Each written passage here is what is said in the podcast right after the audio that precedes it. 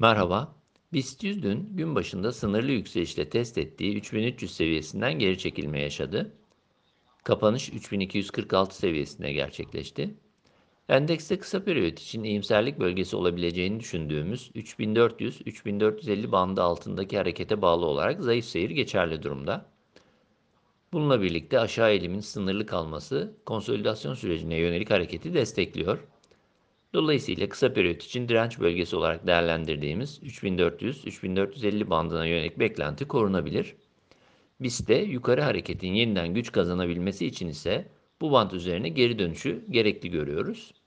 Endekste 3200-3150 bandı yakın destek bölgesi, altına sarkma 50 günlük ortalamanın bulunduğu 3050-3000 destek bölgesini gündeme getirebilir.